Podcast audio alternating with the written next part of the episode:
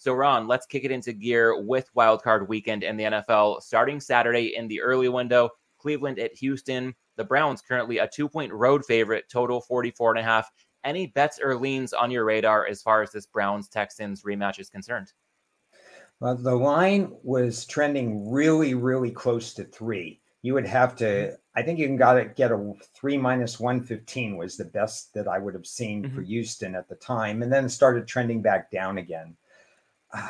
I would have that strong lean of taking that three points just because of my power numbers. But one thing Houston has to do in this game, they have to play better against the pass. I know Stroud didn't play the first time they played, but that doesn't explain 30 something points that they had. They had a big lead in that first meeting, which wasn't that long ago, right? Two, you know, just a couple of weeks ago.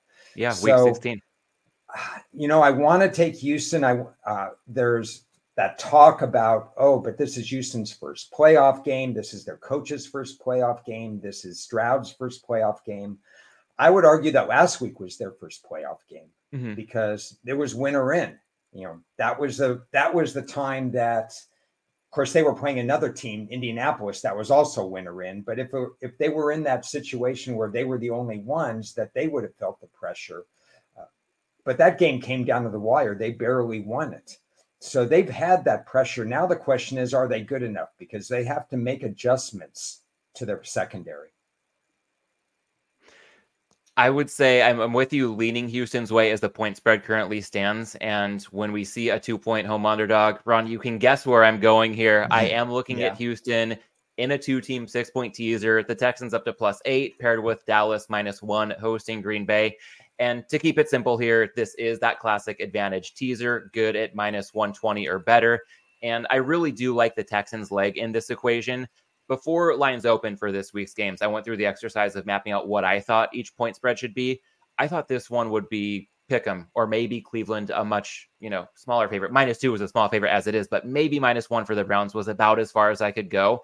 So I feel like based on that notion of maybe this game should be Pick'em, it almost feels like getting eight points for the price of six in this teaser.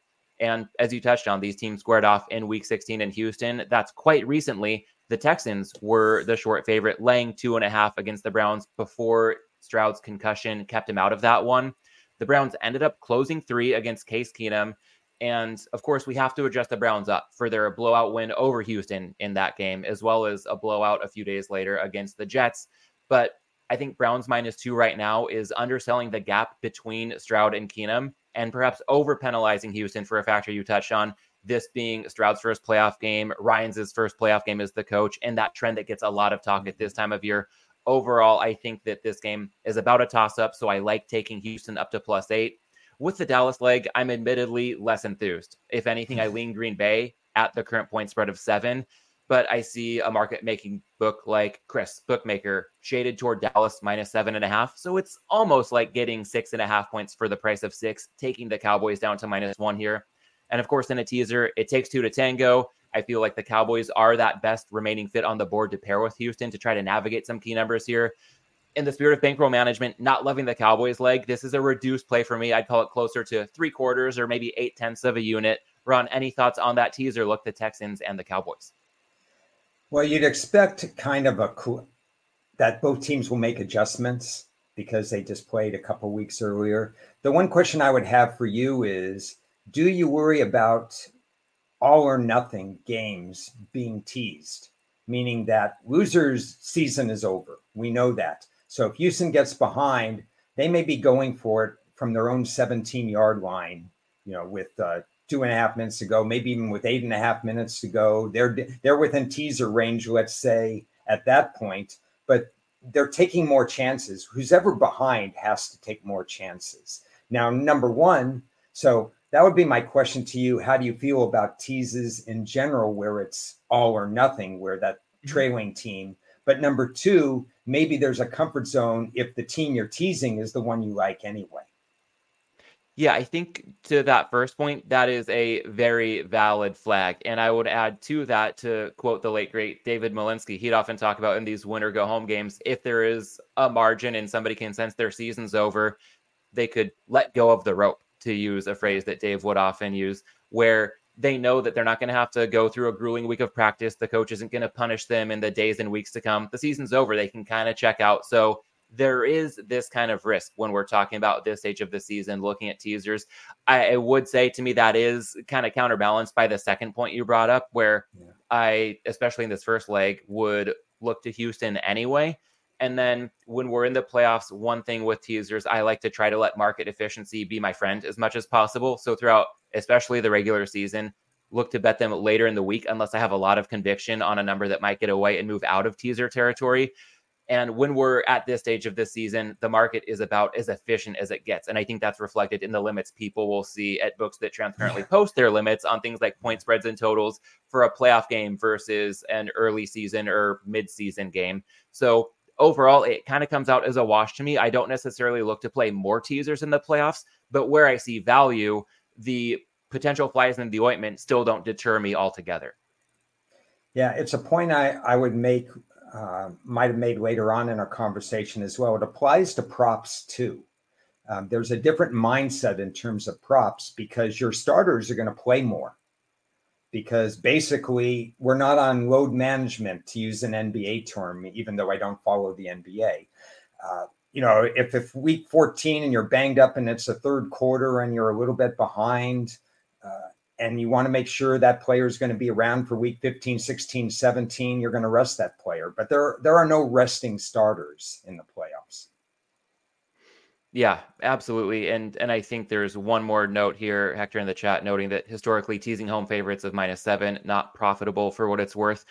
I don't have all the data i'm not exactly sure what kind of sample size or, or how that's being sliced but i understand the point. I think in general i will fully admit that if I were just looking Dallas's way, usually if you're not in love with a teaser like just bet the point spread if you're inclined to get some exposure on that team anyway. In this case, I really do like the Houston leg. The Dallas leg, I'm less enthused by.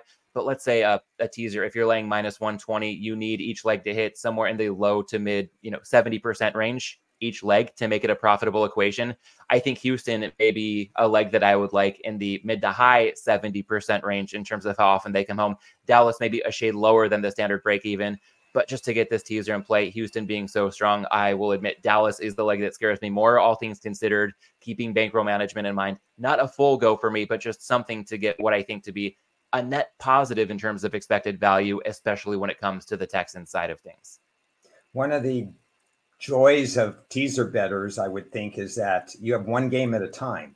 So you can make adjustments as right. each game finishes.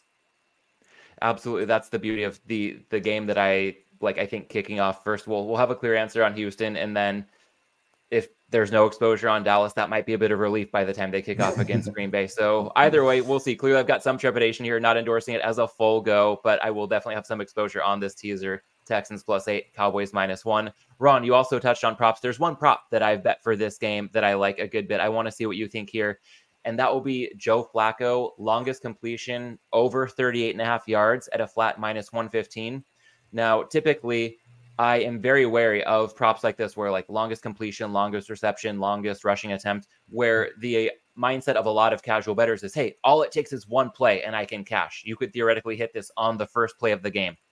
That's true. But oftentimes, if you're over reliant on that angle without a sound handicap to support it, you might still be waiting for that play when the clock hits zero at the end of the fourth quarter. So I typically don't like to just say, hey, all it takes is one and what could possibly go wrong. In this case, I think of the perception that a lot of us still have around Joe Flacco is the old man who just recently got up off the couch to return to the NFL, but he's been taking his shots. He started five games for the Browns in the regular season and his longest completion was over 38 and a half in all five of those games. That, of course, includes the Christmas Eve win the Browns had in Houston, where they're going back on Saturday. And then two stats from Cleve TA. He gave a great interview on the Football Analytics Show, hosted by a friend of the show, Ed Feng. I'd recommend everybody listen to that episode. Flacco, third highest average depth of target in the league this season. Crazy to think about that in 2023, 2024. And with Flacco under center, the Browns number three in the NFL in terms of explosive pass rate. So that bodes well for this prop. And it's not just what Flacco is doing. I also think just from a game script type of standpoint, a bit of a free roll when it comes to volume. the more pass attempts Flacco gets, obviously, the more cracks we get at this. And in that Christmas Eve matchup in Houston, we saw 143 plays from scrimmage. For context, an average game in the NFL is closer to the mid 120s. So a, a lot of snaps just means more bites at the apple here. And the Browns offense, number one in the league this season in plays per game at 70. They had 75 plays in that week 16 game in Houston. Another stat I heard TA mention on Ed's podcast the Browns' pass rate in neutral game states has exploded since they got Flacco under center. So they were about average in terms of pass rate in neutral game states before turning to Flacco. They're among the highest in the NFL right now at throwing the ball when the game is competitive. And with the tight spread that we've talked about, I think that implies a lot of neutral game state. So a lot of pass attempts for Flacco here. And he's going to be doing this against the Houston defense that ranks 22nd in the league in EPA per dropback. So not terrible, but certainly not good. And they're bottom three in the league against play action. That's a big part of the Browns offense with Flacco. Also, think it's worth noting that for Houston's defense, their top three pass rushers have all missed practice time this week. So, a little bit of what the Browns are doing, a little bit of what the game state might allow, a little bit of what the Texans can, or I guess is a better term, can't do defensively. I also like that the environment here in a dome in Houston, weather not going to be a factor like it will be as a major storyline in Kansas City and Buffalo. So, bottom line here, I think Flacco's aggression, it is worth noting, makes him high variance. In tight windows, he is prone to putting the ball in very dangerous spots. No surprise if he throws one or perhaps multiple interceptions. But when it comes to open receivers downfield, Flacco still has it. It seems like he's still elite at at least delivering catchable passes in those spots. So, for the purposes of this prop, I think it's a fair trade off to take the bad with the good. Ron, any thoughts on Flacco longest completion over 38 and a half? Um, let me say this you have done your homework. um, Anybody who's listening or watching this show, you know, should aspire to do what you did to cover all the angles. So um, uh, I you. really think you deserve a lot of compliment for what you just came up with and your rationale. It's not just enough to have a play. Um, you pointed out all these various reasons why you like that play. So I think that's great, and I think that's admirable. And I understand it because Houston generally will force teams to throw. Didn't quite happen last week. Indianapolis surprisingly had a big ground game against Houston. Uh, much to my chagrin, one one of the very few things I got wrong last week was how that game would play out. Houston and Indianapolis. I did not see Indianapolis wanting to run the ball so much. And even though they were successful, it ultimately led to their death. But in this particular game, if you think Flacco is going to throw the ball 35 to 40 times, which certainly I do, that increases the chances automatically that he's going to throw deep. And Houston is weaker against the pass versus the run. So I understand it. I have no problems with it. All right. Well, a lean for you to the Texans against the spread here. Two bets for me a teaser Houston plus eight paired with Dallas minus one, as well as Flacco longest completion over 38 and a half. Ron, let's move on to the nightcap on uh, Saturday. Let, it's going to be a frigid I, I should oh, give one lean on a prop or one something on a prop. Let's hear it, please. Throw it out. Um, Houston's been sacked a large, uh, Cleveland's been sacked a large number of times, but Joe Flacco has been sacked eight times in five games. So I think we had an artificially inflated sack number. You could get under five and a half plus 120, and the under six and a half, because sacks are really up this year, started out at about 140, and it's creeping up and up and up now. Uh, but I took a little under five and a half and under six and a half to balance out the juice because I think Flacco, with all of his experience, he's being sacked 1.6 times per game. Hopefully that bodes well. Yeah, I like that look because when you mentioned sack rate is up this year, I feel like part of that Sam Howell came to mind immediately. Tommy DeVito, yeah. younger quarterbacks, maybe with nothing to lose, trying to make their imprint on this league. Flacco, for better or worse, maybe part of it is that at his age, with what he's already accomplished and experienced, maybe a little bit of this is self preservation, but that's perfectly fine for the purposes of this bet. And that may also tie in with the fact that he's not unfamiliar with putting the ball in dangerous positions. Yeah. But if it means he's not putting his body in as dangerous of a position to him, that may be well worth the trade off. So with Flacco, I totally get it. And CJ Stroud, I haven't done the full scouting, but I think I've heard others who know the film a lot better than I do have said he has a really quick release. And the way that he processes things, yes, we've got the angle of a rookie quarterback in his first playoff game. Mm-hmm. But as much as that could possibly not apply to somebody in this situation. Stroud may be the guy who could be the outlier. Yeah, and I probably wouldn't make the play if Houston wasn't at home under those dome conditions. So Stroud more comfort level in this, being a rookie, uh, going to the dog pound, it might change things a little. All right, great. Well, we have a, a side lean and a prop lean from you to tie things together with the first game on Wildcard Weekend. And now I think we're at a good spot to move on to that likely quite frigid affair Saturday night Miami at Kansas City. I hope you have Peacock because that's the only way you're going to be able to watch this game. Evidently, we'll see if that carries on beyond this year, uh, depending on how much money the networks want to pay the league to get sweet deals like this. Nevertheless, Kansas City laying four and a half, total 43 and a half. Ron, any initial bets or leans thinking of Dolphins Chiefs? You know, I I want to preface this by saying even if Miami loses this game, I hope the fans and the players understand what a good year this has been for them. Tua stayed healthy the whole year. Uh, the defense improved under Vic Fangio. Uh, you know they understand what their offense is. Speed galore. The running back that they brought in from A and M, really good running back, really fast running back, and so on. This is a horrible spot for them. Um, this is a team that saw two more of its starters go down last week. They only uh, get you know the Rams. You talk about the Rams. They they drafted 14 people this last year. Miami did not have a first round pick due to tampering. They did not have a first round pick the year before due to the Tyreek Hill trade. They've had eight total picks in the last two years. There is no team depth. They need to reset and rebuild during the draft. And unfortunately, this game comes up where they have a lot of injuries and a lot of guys out for the year. The week before, they lost one of their key pass rushers, Bradley Chubb. They lost the lead last week, 14 to 7 uh, due to that punt return, that excellent mm-hmm. punt return. And that China changed the shape of the game and they have to be a little deflated. They also have six days off. And as hard as I've been on Kansas City all year, not their fault that the NFL gave them a brutal schedule, a negative rest differential, six straight weeks. Uh, some of us cashed in on that very, very, very nicely during those six weeks. Well, guess what? Last week was a bye week for Kansas City. They were locked into the number three seed. Most of those guys were in street clothes. I took Kansas City at three minus 115, three and a half. I think it was a straight three and a half as the line changed and stuff like that. You have to throw out power ratings in this game, in my opinion, although the power ratings are not that that far off. But Kansas City was not a great team during the year. But this is a reset for them against a team going into cold weather. It's just a bad spot for Miami, and I'll have to live and die by it. But I have a definite opinion in this game.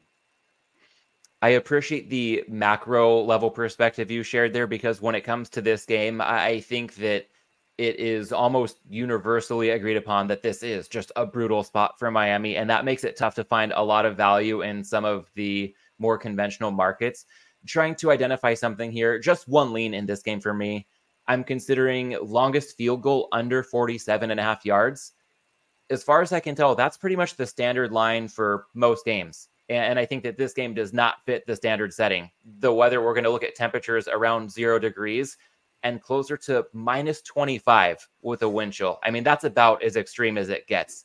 I think it's an understatement to say that the ball could feel like a brick. And for kickers, that could make distance really tough to come by. I think that might affect decisions that coaches make in certain situations that would normally call for a field goal attempt as well. And then building on what you laid out, I definitely see the blowout potential in this one. So maybe a bit of a free roll on Kansas City as heavily as they've been bet, just building up a big lead, knowing Miami is really banged up, short week. They could be literally and figuratively out of their element on Saturday night at Arrowhead. Mm-hmm.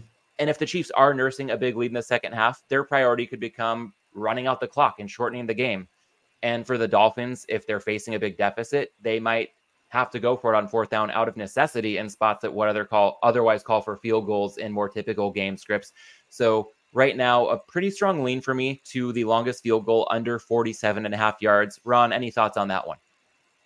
what makes sense in that weather, you know, what dooms overs in these high scoring games or in these uh, temperature games at one degree, 10 degrees, or whatever it is, is wind.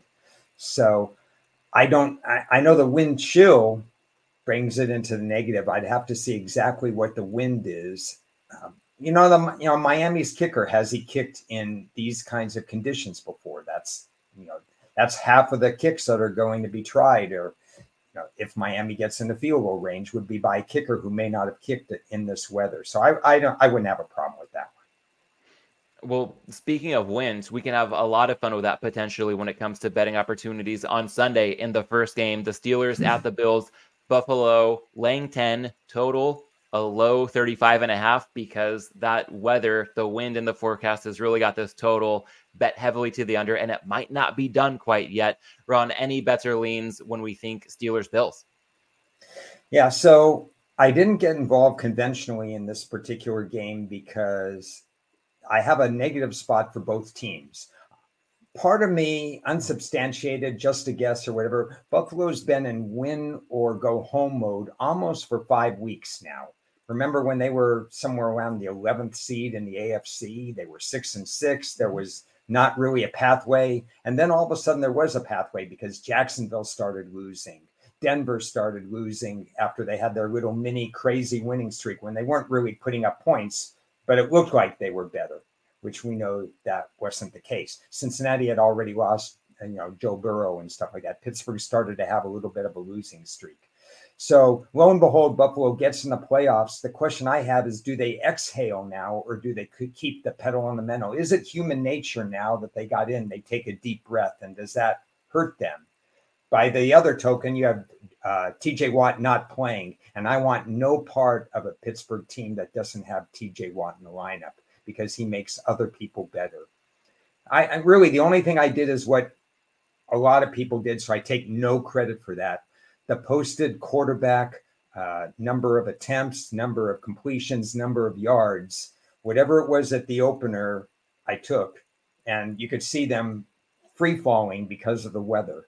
I realized that even if I didn't like that kind of bet, you have to jump ahead of the market because it's not going to go any better.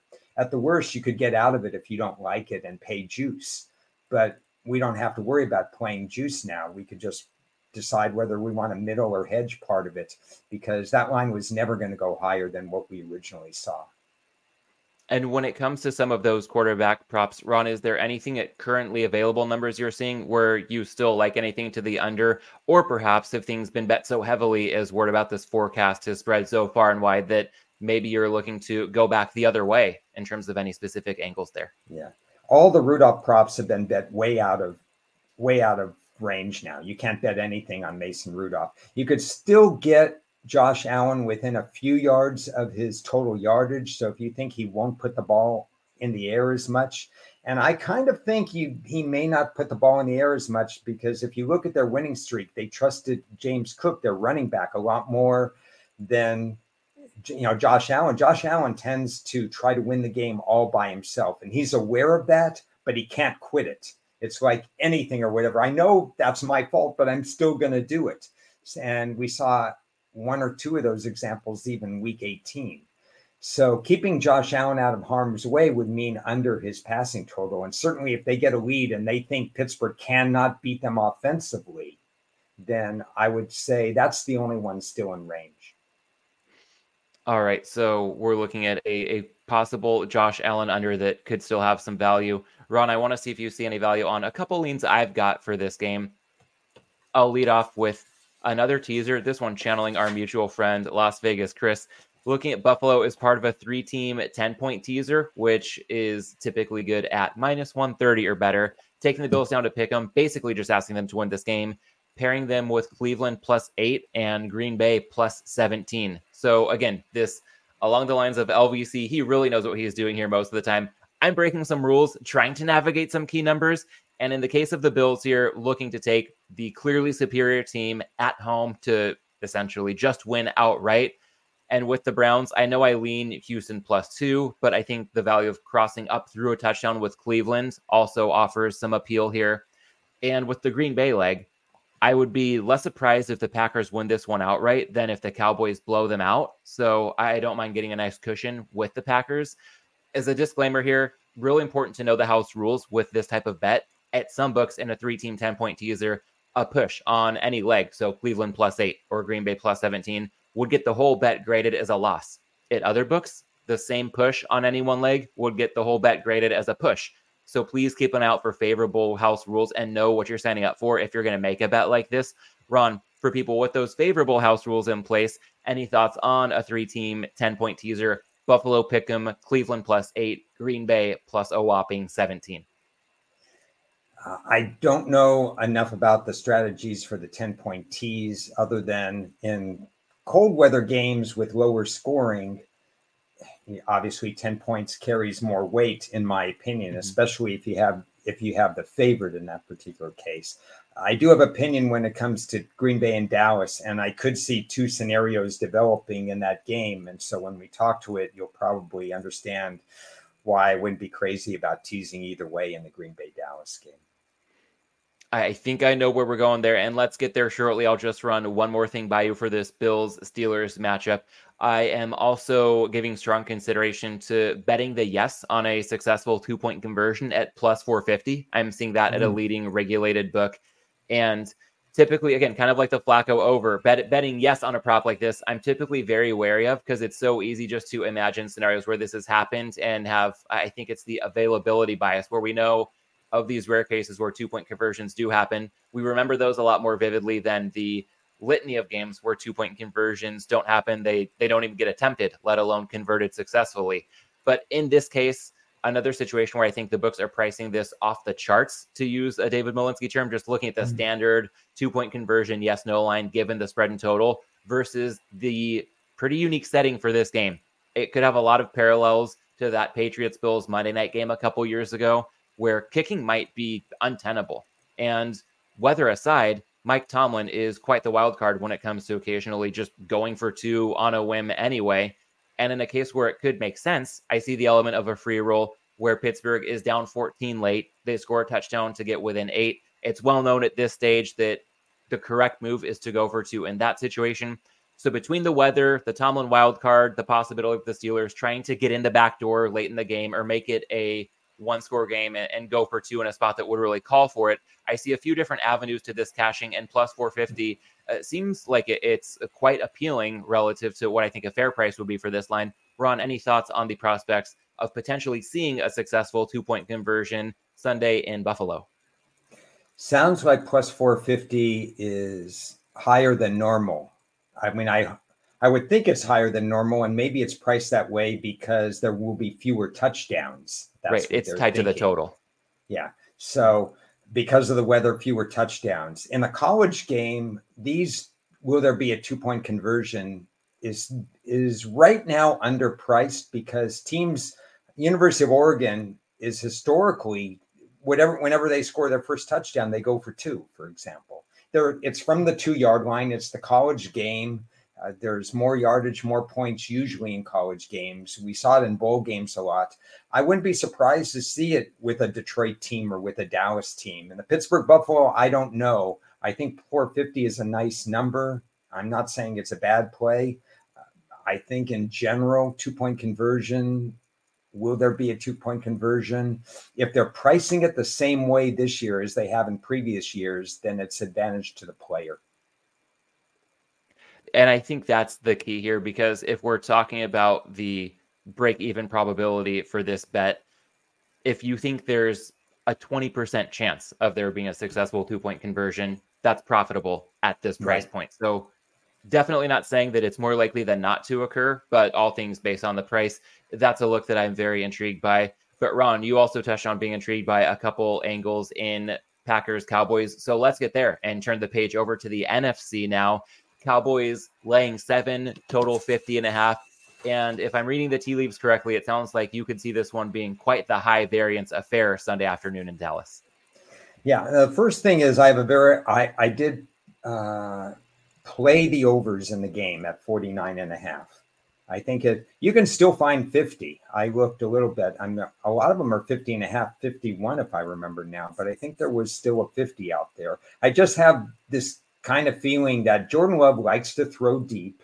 He might have Watson back in the game. Dallas likes to take chances defensively. They, you know, they routinely have one or more guys that are up there in the league lead in defensive interceptions.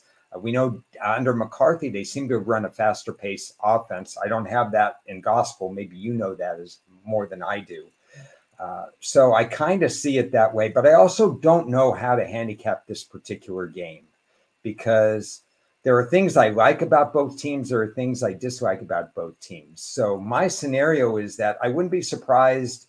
I've seen it before that Dak Prescott throws a perfect 180, 158.3 passer rating, shreds Joe Barry's defense, finally gets Joe Barry. I, I have a lot of relatives and friends who really don't like Joe Barry.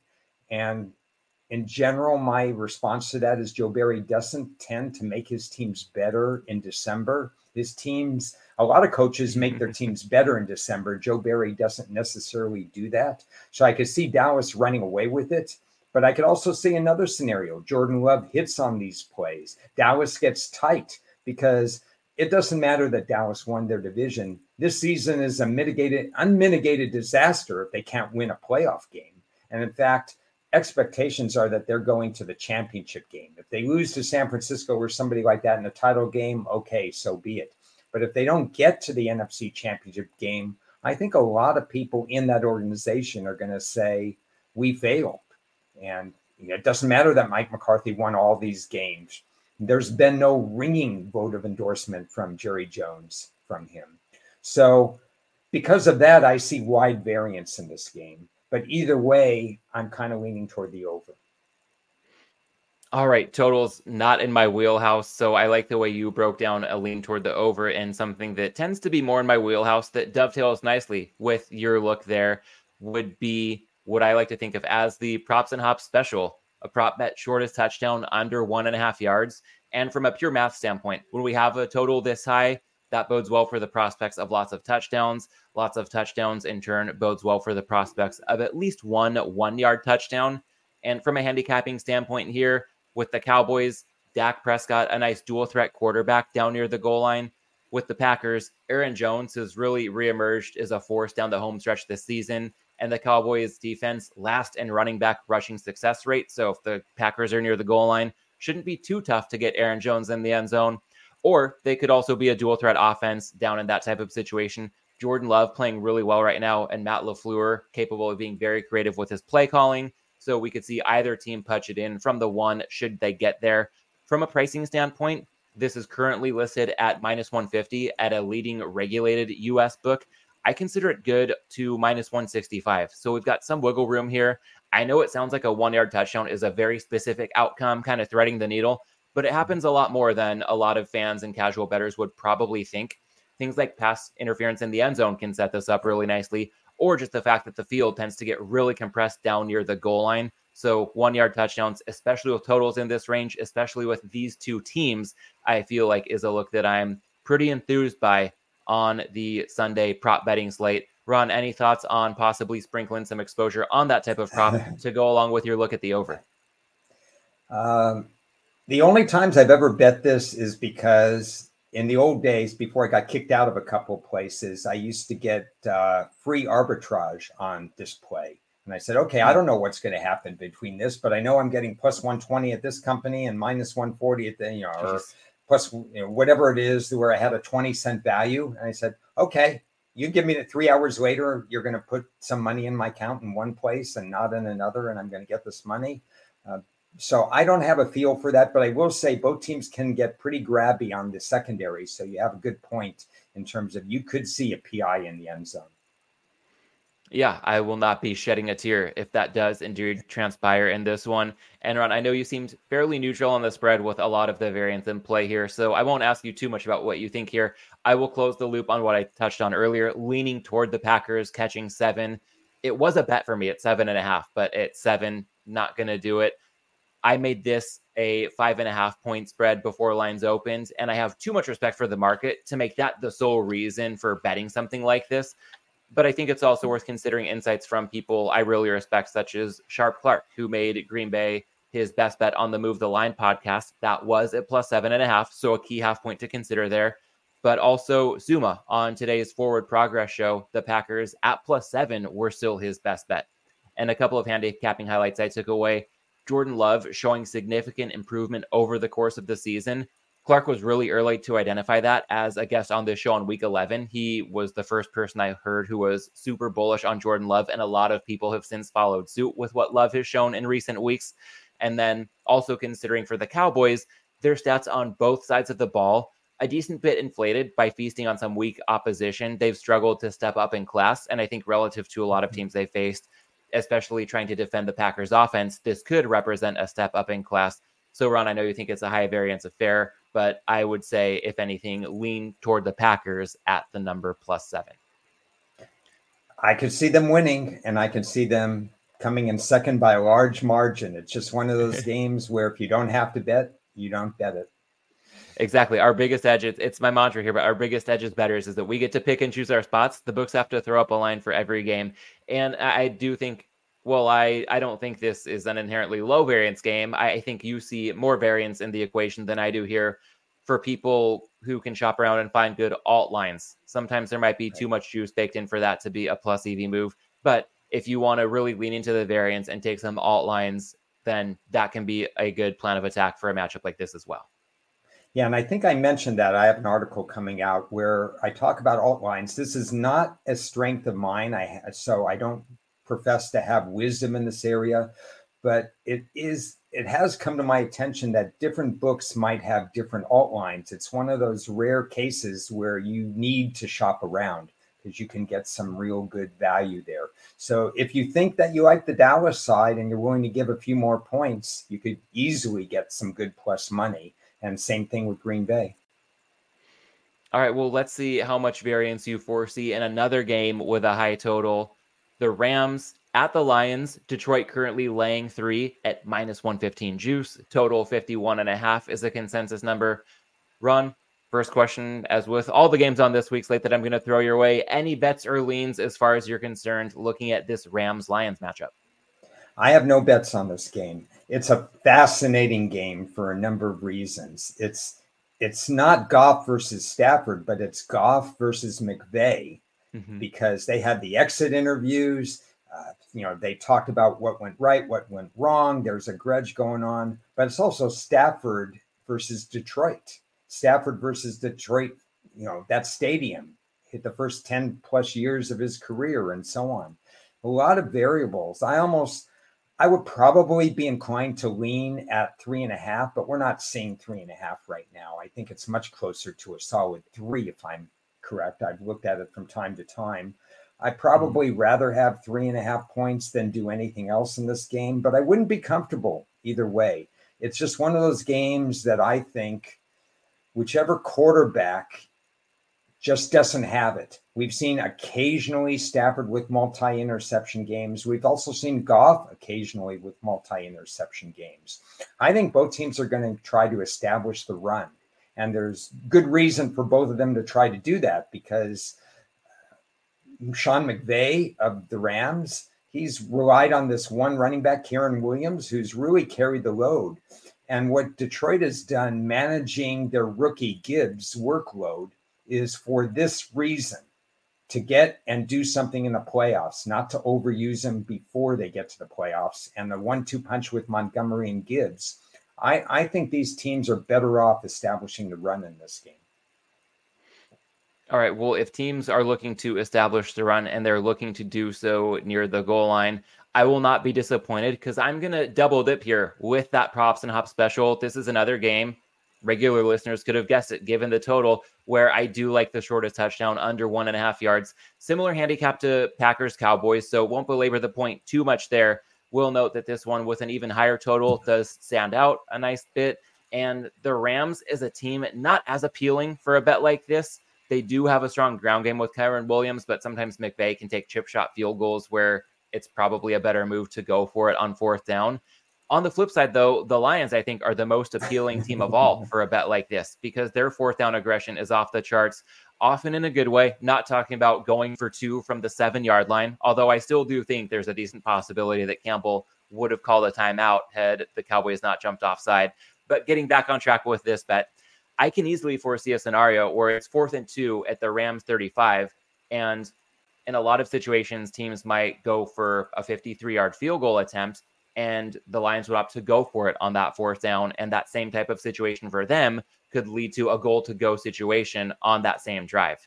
And should the Lions get down near the goal line, I really like that they have a stout offensive line, and Ben Johnson's creativity is a sight to behold. Future Chargers head coach Ben Johnson, if all goes well, by the way. So I'm currently seeing this one priced at minus 155 at a leading regulated book. I also consider it good up to minus 165, as with that Packers Cowboys look at this same prop. Ron, you already told us what you think about this prop in general in the last game, so we can keep it nice and short. But anything based on this handicap that has you thinking any differently than you did for the same look at that Packers Cowboys game, in this case pertaining to Rams Lions? So I, you know, I misjudged where you were going to go with the prop. I was going to say I hit it, I got it. He's going to go Detroit under one and a half field goals, but uh, hmm. that's not what you did. But that might have um, been even thinking, better. You've got me that, thinking now. Yeah, we'll put that I into said, the what lean. If, what if he doesn't want to go for field goals? Maybe, maybe all these fourth down attempts will lead to fewer field goal attempts. Now in high, hmm. sometimes in low scoring games you get more field goals because they're not good inside the twenty. It's kind of mm-hmm. a misnomer thing. Uh, I don't know what their track record is, but I will tell you this because I did this research. The Rams special teams, it's a liability for them. That's a real problem for them. They they attempted 43 field goals and they were among the worst at hitting those field goals. They were under 75% for one kicker, under 75% for the other. That's not good in today's NFL standards. The Detroit Lions attempted 21 field goals for the whole year. That might mm. be the lowest in the entire league if, if you take out, you know, maybe some of the teams that couldn't score that well. But you know, for as many points as the Lions put up to attempt only 21 field goals, pretty interesting. 19 of 21. All right, I'm gonna have to give this a, a, good look and see if I can shop around for a good price on that Lions field goal total under one and a half. I think that's an even stronger handicap than anything I could bring to the table for the shortest touchdown prop. So some homework to do on my part after this recording. Ron, one more bet that I want to run by you here. I'm going to have some healthy exposure on. I'm looking at the Rams in the third quarter plus half a point. So a derivative here, Rams third quarter plus half a point. Seeing it available right now at minus 135. And I think we've got some wiggle room here. I consider it good to minus 150. Sounds like a lot of juice to lay for a derivative like this, perhaps. But when we're talking about a sample size of a quarter, half a point can really loom large. A lot of quarters can just end up with each team scoring the same amount of points or both teams not scoring at all. I don't think we're going to see a scoreless third quarter in Detroit on Sunday night, but that half point could still loom large here. And what I think will come into play, something you touched on, Sean McVay's familiarity with Jared Goff. I think from the outset of the game, the Lions can try to keep the Rams on their toes, but for even a mind such as Ben Johnson's, Detroit can only get so creative with its game plan, especially with Sam LaPorta's status in doubt. So I expect the Rams to adjust to any wrinkles and exploit that familiarity factor coming out of halftime. I lean Rams plus three for the full game, but as you touched on, when three and a halfs were out there, the best of the number is so far gone. I think we're better off with this angle. So, Ron, any thoughts at this derivative look? Rams third quarter plus half a point, available now at minus 135, perhaps good up to minus 150. Yeah, I I think you have to weigh in the the variable that what if they don't receive the third quarter kickoff? Is that a 50-50? I don't know their coin toss records or or what what teams do or don't do. If you have that information, all I can say there is that it is not 50-50. Okay. Okay. Well, that's interesting because at 50 50, you have to weigh that into the equation. You would figure in a high scoring game, the team with the most opportunities in any one quarter is more likely to mm-hmm. score more points. That's just a given. Um, I think plus a half is uh, you, would always look plus a half. I don't think you'd ever give a half in this kind of competitive nature, but I don't have a particular opinion one way or another. I, I assume that you've done a lot more research on this than I have. I have, and I try to share as much as I can on the show. Uh, some things need to remain privileged to a certain extent, but I think you uh, you kind of alluded to something that could really be um, a nice feather in the cap of that handicap for anybody interested in a Rams third quarter look catching half a point. So, okay, that case closed there. There, and all the things that I've shared over my 130 years on this planet Earth, there's still one I don't share, so it's fair. All right. I'll see what I can tease out of you uh, after we end the stream and, and, we're off the record, so to speak. But we've still got one game to get to on wildcard weekend. The Eagles at the Bucks on Monday night. Philadelphia laying a flat three at a lot of books, total 43 and a half. Ron, any better leans for this one? I speculated in this game because I have no idea really what I want to do in this game. I just know my power ratings point me to Tampa. And mm-hmm. the worst case scenario is I could get off my Tampa plus three bet. The best case scenario is that a lot of players, including including quarterback Hurts, find we found out that he hasn't practiced a bet so far. It's Thursday. I wouldn't have expected him to practice Monday, Tuesday, or Wednesday. You know, what happens if he's announced out of the game and Marcus Mariota takes over? You know, this line takes a nosedive. You know, the one area that concerns me, you could speak to this. I'm going to ask Chris the same question. I think I've already asked him before. Is that the books by by hanging a three, Philly minus three, in a situation where everybody knows Philly hasn't played well, the books are telling you we want Tampa money, and that scares me a little bit, to be honest. Uh, I can't go against the power ratings. I think Tampa has enough veterans on the roster, both offensively and defensively, that they know what it's like to be in the playoffs. They've been in the playoffs just as much as Philly has been in the playoffs between Brady and this year as well. Uh, so I like the value, but I'm just scared that they're hanging a number for a reason. I hear you about something maybe being a little suspicious about this number, but when it comes to the books wanting certain action over time, maybe it's the the people that I've come to trust and listen to. I am much less leery of what the books want and much more suspicious of okay, who are bettors that might not have a public profile, that might not be putting things out there, and what are they doing to shape the market in a certain way? I think a lot of times books get a lot of credit. People love to say Vegas knows, when in reality, yeah. it's the sharpest yeah. bettors in the world, the people with the most money who know what they're doing. Those are the ones who know. I think the good books, like a circa kind of philosophy, to quote Spanky, if I'm getting it right, hang a line, take a hit, and just let the number get right. beat into place by bettors who have a clue about all this. So when I saw Philly get bet up from minus two and a half to minus three, that did definitely raise an eyebrow. All things considered, I am going to take the plunge. I already have taken the plunge on Tampa plus the three, and I would endorse that as a bet worth making right now. I think something I go back to as part of my process, thinking about curation oftentimes is my best form of creation a lot of the bettors I respect to have shared similar sentiments. Cleve TA on the Football Analytics Show, Suma on forward progress, Rob Pizzola with his best bet on forward progress, all on the Bucks plus the points.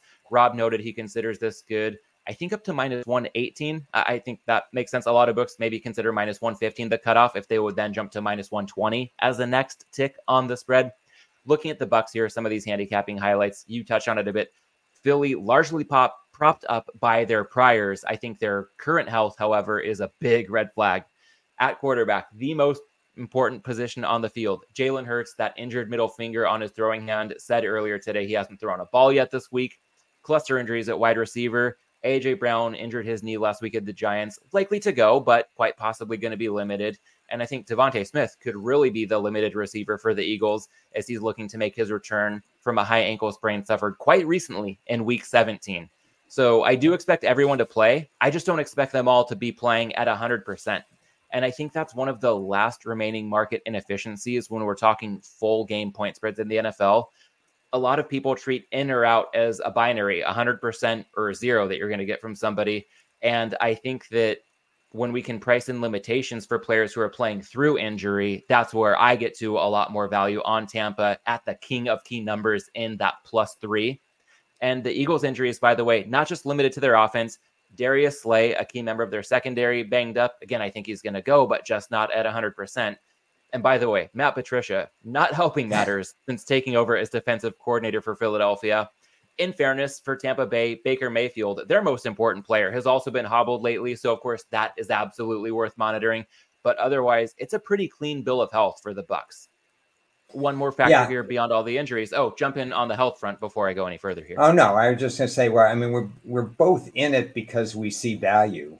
Uh, I'm just not plunging, you know, with all with two hands, every, all my chips on the table. I just have a portion of my chips on the table thinking that I may get the best of the number when everything settles because of the injuries you're talking about. Yeah, for sure. Especially when we're talking full game spreads in the playoffs. I mean, anybody who's looking to unload on anything or, or thinks that they can uncover a lock in this type of market, uh, that's a bit overzealous to me. So I think it's definitely worth preaching bankroll management just because I'm trying to make the best case I can for betting Tampa Bay doesn't mean betting a penny more than you can yeah. afford to lose if the Eagles win this one going away. Yeah. Yeah, no problem with note, that. The only lock, the only lock I know is Drew Lock. there we go. Is he still in the league? Yeah, he's with Seattle, right? You know, he, he won them a game. Oh, oh that's right. Geno yeah. Smith was out. Yeah. Yeah, yeah. Okay, yes, that epic comeback. Speaking of the Eagles, um, by the way, with with regard to this handicap to close the loop here, the Eagles' point differential on the season plus five. Yeah, that's the second worst of any playoff team. Pittsburgh, go figure. The Steelers negative point differential weaseled their way into the playoffs. But with the Eagles having a pretty meager point differential for a playoff team, it's not necessarily a fluke. They've got a lot of injuries now, but over the course of the regular season, they were generally a fairly healthy team, had a pretty soft strength of schedule. So it's pretty surprising that as dominant as they were last year, again, a lot of those priors seem to be propping up the Eagles right now. But in reality, what we've seen over the course of this season, and especially more recently, telling a different story. So overall, this isn't me saying Tampa Bay is necessarily any good. I'm just not sure the Eagles are all that much better. Because if we look at this spread and factor in home field advantage, we're basically being told that the Eagles are four to four and a half points better than the Bucks. I just really struggle to see that big of a gap between these two teams at this stage. I, I, think a lot of us, myself included, waited for the, the Eagles, who had a slow start and were not winning by margin earlier in the year, to become the 2022 Eagles. And at some point, by the end of November and December, we had to realize, hopefully, most people realized, but I don't think most people realized that the Eagles were not the 2022 Eagles. They were the 2023 Eagles. So I, I think the name on the jersey got them a little bit more points than or a little bit more hype than they really deserved because in the end when you have that point differential you're you're not an 11-16 your your record something is off. And that's a pythagorean thing for next year. But meanwhile for this year uh, something's still off and we'll find out if they're one and done well, from the name on the front of the jersey to the name on the back of the jersey, Ron, I've got a lean on a player prop I want to run by you for this one. And it is pending pricing and availability. That's because we're still waiting for full confirmation that yeah. DeVonta Smith is a go for this one. If and when that's confirmed, which I expect it to be confirmed between this recording and the game kicking off, I'm looking at a split ticket on Smith receiving yards under and reception yards under. And I'll give a hat tip here to Hitman on forward progress today. He spoke to Smith really rushing back from a high ankle sprain suffered just two weeks ago. And Smith has a really slight frame to begin with when we're talking about an NFL athlete. And he relies a lot on his quickness, getting out of breaks. An injury like this could really magnify some limitations for him. Plus, we've already touched on it. Jalen Hurts' ability to deliver accurate passes is also a big question mark right now. So, moving on from the handicap to the pricing I'm anticipating, Receiving yards for Smith closed in the mid 50s in the games leading up to his injury. My initial thought, given this situation, I'd be inclined to play his receiving yards under, call it good anywhere down to 44 and a half. So he'd need 45 to beat us here. As far as receptions go, he's closed four and a half over under in the range of flat minus 115 VIG in most games leading up to the injury. My initial thought here receptions under good at that same four and a half number, but I would lay up to, I think, minus 145 here. So waiting to see what eventually gets posted for Smith. Ironically, Ron, I think last time you were on the show, I was also eyeing an Eagles player prop to the under that was pending availability at the time of the show. That was a Jalen Hurts rushing yards under back in week eight. Fortunately, yeah. that was a rocking chair winner. Fingers crossed we can see the same with DeVonta Smith here. Any thoughts on that look on the split ticket? Smith receiving yards and receptions to the under. Yeah, I believe that show produced a lot of prop winners. So, you know, good analysis again on your part. Um, yeah, we haven't seen numbers. I haven't seen numbers on Smith. I would think it's contingent on who else is playing because let's say AJ Brown doesn't go, then Smith is going to get a lot more targets. Maybe his number would be punched up for for receiving yards, but he, he may ha- catch a lot of these short passes. So I need to see exactly who's going. But I would think with Hurts's condition, how far he could throw the ball, how much time he want. You know, does he want to get sacked? Does he want to throw quicker? Uh, I would think the receiving yards probably low unless you think he's going to break a big one. You can always lose a receiving yard under prop mm-hmm. just by one big throw. I know that's a danger for people like me who play a lot of under props.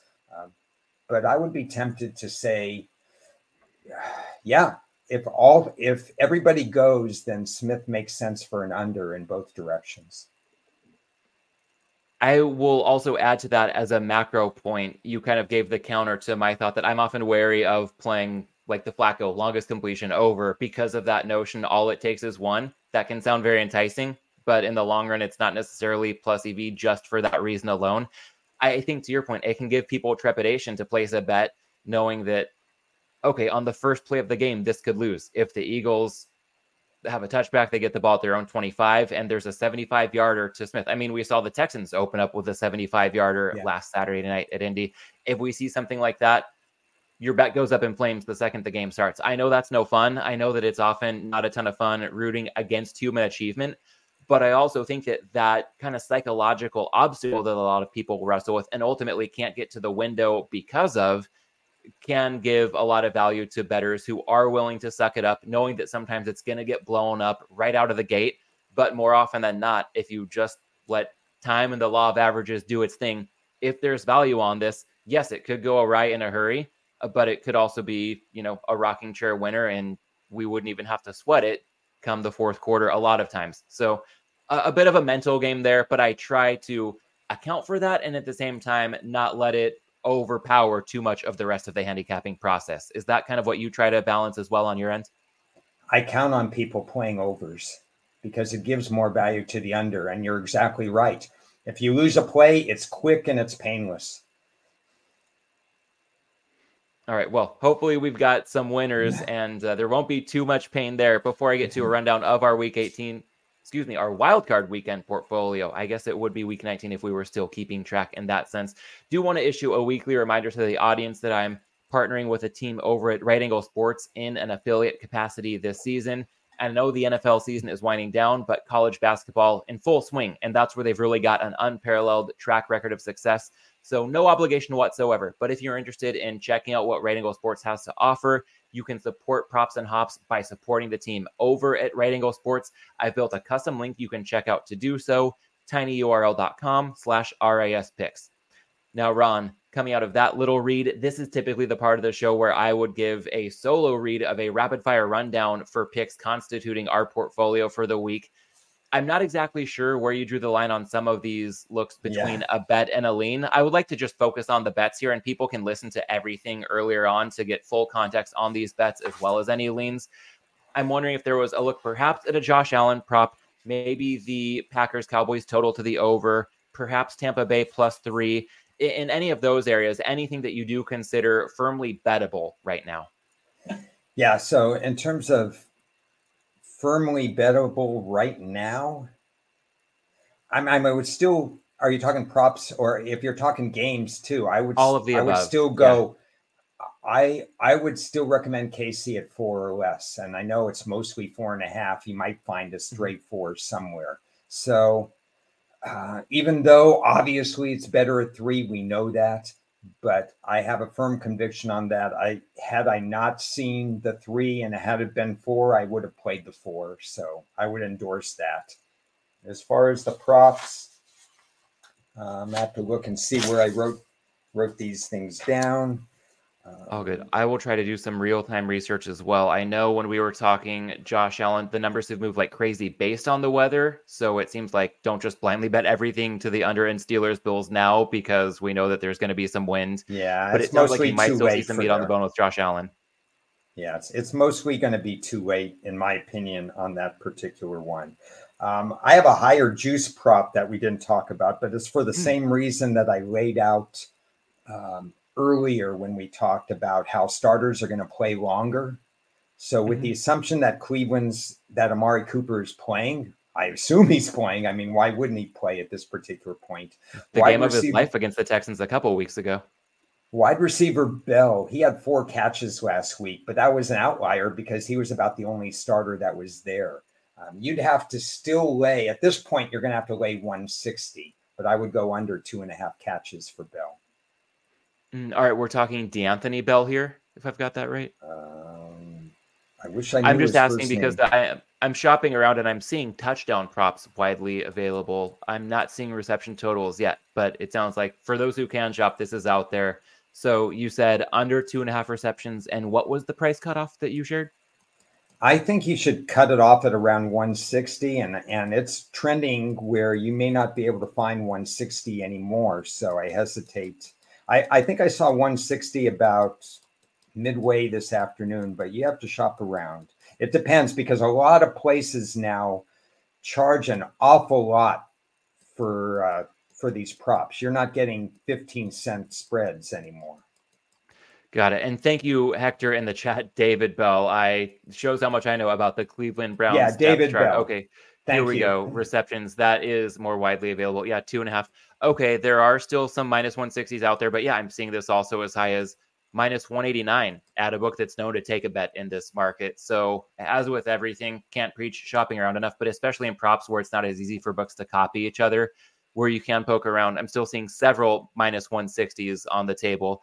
Um, any any wiggle room? Of course, seeing a lot of books at, at the range of minus 165 or minus 170. Where would you say you're yeah. drawing the line here on David Bell receptions under two and a half?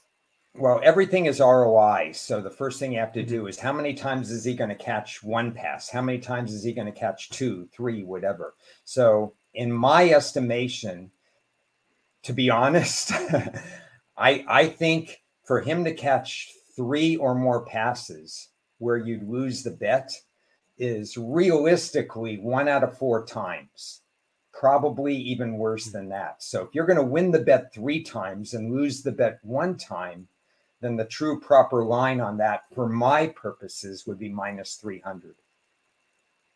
So wow. Okay. So even, I mean, in yeah, that everybody sense, I know decides their own pain point, but um, I sure. just said, you know, how many, it, it's like when we talked about draft props, and I don't like those minus 500s or whatever, because you lose it once, you feel sick on the minus whatever. I'd much rather have pluses or back to the minus 115 or whatever. I seldom recommend more than minus 160. But I think we got a favorable price in this game, primarily because Bell had a good showing week 18 when everybody else didn't play. And I really like the point in your handicap about a lot of the starters playing more in games like this. Every team is fully motivated. So with guys like Amari Cooper being on the field more, that inherently will play a role in diminishing opportunity for receivers like Bell, guys who are further down the depth chart. So I think I also heard Hitman earlier today mention that when he bets props in the playoffs, he's often looking at guys like this because for the known commodities, books have been pricing receiving yard totals, reception totals for the likes of Amari Cooper, CeeDee Lamb, and all the superstars all year long. They right. they're not gonna even with their openers, they're not gonna be that far off. But when we move down the depth chart and it gets more difficult for books to price things properly, that means there's a lot more opportunity a lot of the time for us as bettors snap snap count i think it is dot com. You could get everybody's snap count week by week by week. So if anybody uh you know wants to look up how much david bell played every every uh i'm making sure that it is it's it's uh football guys is the name but you can get it just by snap counts. Mm. so it's a, it's a valuable resource. I like to look at it when I look at running backs. I want to know how they're dividing it up if it's a timeshare running back situation. It also tells you how many reset. You can get counts on how many times the receiver has been thrown to, but it's nice to look at it week by week by week so you could see progressions. Yeah. All right. Well, if I were better at multitasking, I would already be down on this, but I'm just going to make uh, clear note to myself to do so as soon as we wrap up recording. David Bell under two and a half receptions, good in the range of minus 160, but consider there to be a bit of wiggle room here, given that Ron's true price is all the way up at minus 300. The juice isn't going to get that high, but but shop around and minus 160s are still out there. And once again, Hector, thank you for weighing in in the chat because I was hopelessly flailing trying to find lines for somebody named D'Anthony Bell. He's on the Browns or the Texans, but David Bell is our guy here under two and a half. And. I'm going to be much quicker running through my bets this week. Again, a lot of leans earlier on in the show with some context if you want to go back and listen to the game by game rundown. But as far as bets go, one side right now that I think is actionable Tampa Bay plus three hosting Philadelphia. A two team teaser, Houston plus eight, paired with Dallas minus one, good up to minus 120 in VIG. And in the spirit of bankroll management, cap that at eight tenths of a unit. The Houston leg is great. The Dallas leg, not as much, but still like a look at some exposure there. As far as props go, three of them. Joe Flacco, longest completion, over 38 and a half yards, good to a flat minus 115. And then two shortest touchdown props. This shows bread and butter over the years. First up, Green Bay Dallas, shortest touchdown, under one and a half yards, currently available at minus 150, good to minus 165. And Rams Lions, shortest touchdown, also under one and a half yards, currently available at minus 155. Consider that good to minus 165 as well. Last but not least, one derivative, Rams third quarter plus half a point, currently available at minus 135. Consider that one good up to minus 150.